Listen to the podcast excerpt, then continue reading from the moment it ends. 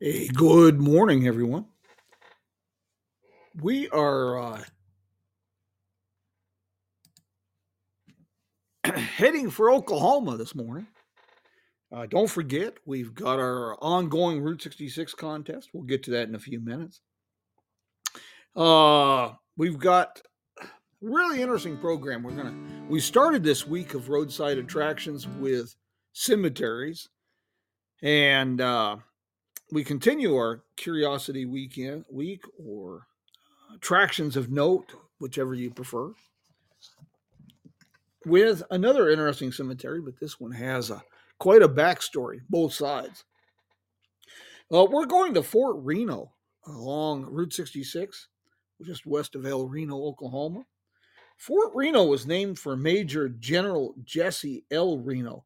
He was a casualty of the Battle of Antietam during the American Civil War. the military outpost was initially commissioned in 1874. And just a hint of its long, long history. Uh, during World War II, it was a POW camp and a uh, transit base for U.S. troops traveling to uh, points for either the European or Pacific theater of operations. And in 1947, it was still being used, uh, this time by the Department of Agriculture as a research laboratory. Long, long, and colorful history. Interesting museums is a place I highly recommend visiting. Uh, it, like I say, it began as a military camp in 1874 during the era of the Indian Wars. And uh, it was designed to pacify the uh, Cheyenne and Arapaho. Agent John Miles of the Darlington Indian Agency had petitioned for the post. And uh, stationed there were troops from the 10th Cavalry, better known as the Buffalo Soldiers, African American soldiers, which that alone gives the fort a very fascinating history. uh, the military camp near the Cheyenne Agency for Darlington was set up for 19 months initially, and soldiers from the 5th and 6th Cavalry from Fort Dodge and Leavenworth were stationed there.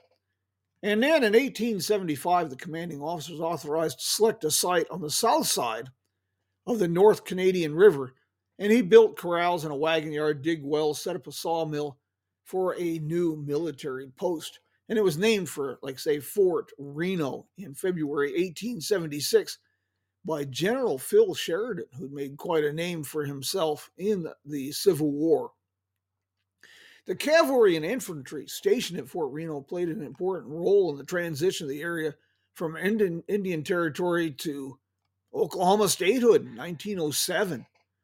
United States cavalry units, including the Buffalo Soldiers of the 9th and 10th U.S. Cavalry and the 24th and 25th Infantry, and a Cheyenne and Arapaho Indian Scouts, along with the U.S. Marshal Service, well, they were the law and order in that wild and unruly territory before statehood.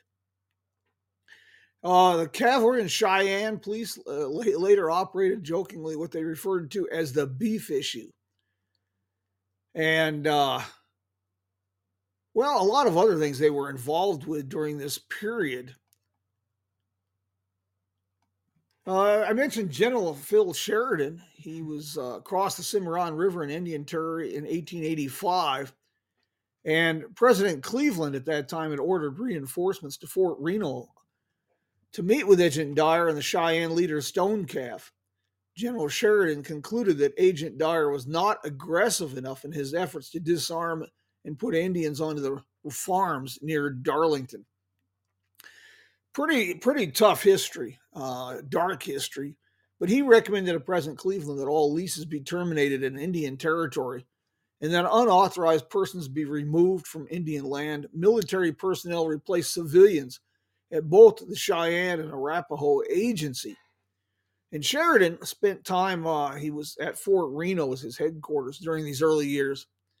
And uh, a log cabin structure known as Sheridan's headquarters or billet was relocated to the Canadian County Historical Museum grounds in El Reno. The cemetery I mentioned, there is so many fascinating uh, headstones and people there. One of the fellows that's interred is Ben Clark. Uh, he was a cavalry scout. He traveled and was displaced to lead groups throughout the Great Plains to several forts. In the Civil War, he was with the 6th Kansas Cavalry. In 1868, he was assigned to Lieutenant Colonel George Custer's 7th Cavalry in present northwest Oklahoma. He led the 7th Cavalry south to the Washita River and uh, the very heinous attack on the winter camp of Cheyenne Peace Chief Black Kettle in the very, very controversial Battle of the Washita. Uh, he came to Fort Reno in January of 1878 as an interpreter to the Cheyenne. He had actually married into the Cheyenne tribe. He, his third wife, and five of their 11 children are interred in the cemetery. Fort Reno was initially established to quell, like I say, the unrest among the Indians in the region during the 1870s. Uh, the Battle of Sand Hill, April of 1875, took place just two miles north of the fort. And uh, another dramatic incident. There's some great books I want to recommend about this. Um, in Dull Knife's Wake, published by Maddux and Maddux, and Perilous Pursuit by Stan Hoig. They're available at the Fort Reno Visitor Center, by the way. And the book and movie Cheyenne Autumn, that was eventually filmed in Monument Valley, Utah, back in the early 60s, uh, was about uh, taken from these books. And, and, of course, ironically, Monument Valley is quite opposite from the landscapes that you'll find around Fort Reno. The uh, Buffalo Soldiers, very interesting chapter in history, is all preserved there at the museum. Uh, the, the uh, Fort Reno also played an important part in the Oklahoma land run. That's all told there. One of the interesting chapters, uh, I should say, one of the many interesting chapters the show associated with the fort is its uh, role as a remount station. You know, a lot of people don't realize that horses and mules were used even in World War II. In 1908, Fort Reno became one of three Army quartermaster remount stations for the military. It, it continued in that role through 1948. Uh, specialized horse breeding and training of pack mules was the central focus of activity at Fort Reno during these years. The horses and mules were later transported by rail from Fort Reno and shipped to other parts of the world during World War I and World War II. Uh, so social activities at Reno included polo matches, horse races, horse shows, auctions. Will Rogers attended a lot of the events there. The principal remount units were the 252nd, 253rd Quartermaster Remount Squadrons, and they called them the Fort Reno Remount Cowboys. These were real cowboys recruited from out uh, through the plains who broke and trained horses and mules. It's uh it wasn't until 1948 that the quartermaster Remount Depot at Fort Reno was decommissioned. But animals were still shipped out of Fort Reno until 1952. And then uh, the fort was the site of the Department of Agriculture's Grazing Lands Research Facility. Now, here's where we get into another interesting chapter, and this ties into why I mentioned the cemetery was so fascinating. During World War II, 94 acres of uh, an eastern section of Fort Reno served as an internment work camp or POW camp for German and Italian soldiers, uh, mostly from General Rommel's Afrika Korps. These guys had been captured in North Africa. Approximately about 1,300 POWs were brought to Fort Reno by rail. And while in prison there, they were hired as laborers for local farms. And in 1944, they built the Post Chapel, still there, located to the north of the parade grounds.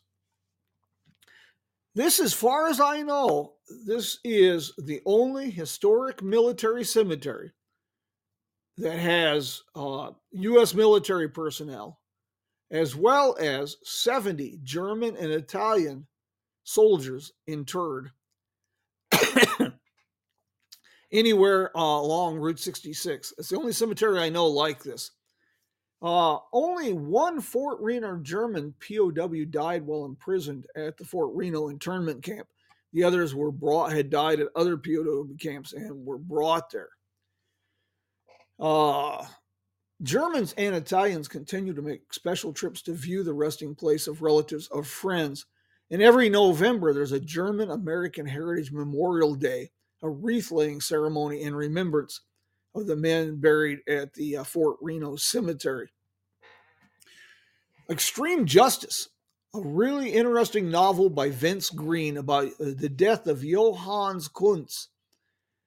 Uh, this story is true. It's he is buried there at uh, Fort Reno. He was beaten to death by fellow POWs who accused him of being a traitor. Those charged with his murder were sent to stand trial at Camp Gruber. They were found guilty, taken to Fort Leavenworth, where they were executed by hanging. All, all amazing stories, but there's more to this place than just military. Famous aviatrix Amelia Earhart uh, test piloted a, a forerunner of the helicopter. They called it an auto gyro at the Fort Reno airstrip. Uh, Blackjack, the spirited riderless ceremonial horse, used in the funeral processions of Presidents Hoover, Kennedy, and Johnson, General MacArthur was raised and trained at Fort Reno. Uh, famous artist Frederic Remington, he spent three months at Fort Reno in 1888, producing many of his drawings of cavalry, Buffalo Soldiers, Cheyenne, Arapaho scouts. Uh, the Fort Reno Visitor Center is just just tremendous place to visit if you get a chance. Isn't that quite a interesting story? And that's another Route 66 location that's that's you know missed a lot, and uh, definitely should be added to a Route 66 visit. Okay, hey, our contest. Today's clue is the letter O. What we're looking for is uh, the name of the business and what Route 66 community it is located in. And the first person with a correct answer, they get a autographed copy of my latest book. Here we are on Route 66. We started giving clues on May, March 25th, so if you go back to our programs, you can find all of the uh, clues. But I'll give them to you now. We've given out the letter N, the letter G, the letter E, the letter A, the letter I, the letter D, the letter O, and the letter R. Okay, simple enough. Uh, since we were talking Route 66 and road trips, I'd like to give a shout out to today's program sponsor, RouteTrip USA, specialist in bespoke Route 66 trips. If you're looking for a grand adventure and in the United States or Canada, uh, memorable holiday, trouble free, give the folks at RouteTrip USA a holler. Like us here at Jim Hinckley's America, they taste the enchiladas and they test the pillows, so you don't have to worry about it. Uh, next week we'll have it uh, kick this off again Monday morning, 6:30 a.m. Mountain Standard Time. Wake up with Jim. We'll start a, another series. We'll continue here with some uh, road trip inspiration, if you will, just like with our theme song, music from Joe and Woody and the Boys, of the Road Crew. Uh, for our extended program, all interactive, of course, feel free to call in anytime or uh, chime in, put a note in. We'll try to respond. And uh, Sunday morning, we're going to have a great program. I'm not going to give you too many teasers, but I guarantee you're not going to want to miss this. If you are uh, a fan of road trips, this is a program for you. Hey, before we go, do we have any call ins or questions this morning? Anything I can answer for you about Fort Reno in Oklahoma? well, in that case, I suppose what we're going to do is bid everyone adios. And uh, hopefully you can join us 7 o'clock Mountain Standard Time Sunday morning for special fun filled interactive Uh, fast paced half hour coffee with Jim. Invite your friends. Let's make it a coffee party. My friends, hey, thank you for joining us today. Feel free to Say share this to program. new friend on an old It'll be uh, archived later this morning, Take a and uh, trip of memory share it with your friends. into mysteries unknown. Come along for the ride. Jim Hinckley's America. Jim Hinckley's America.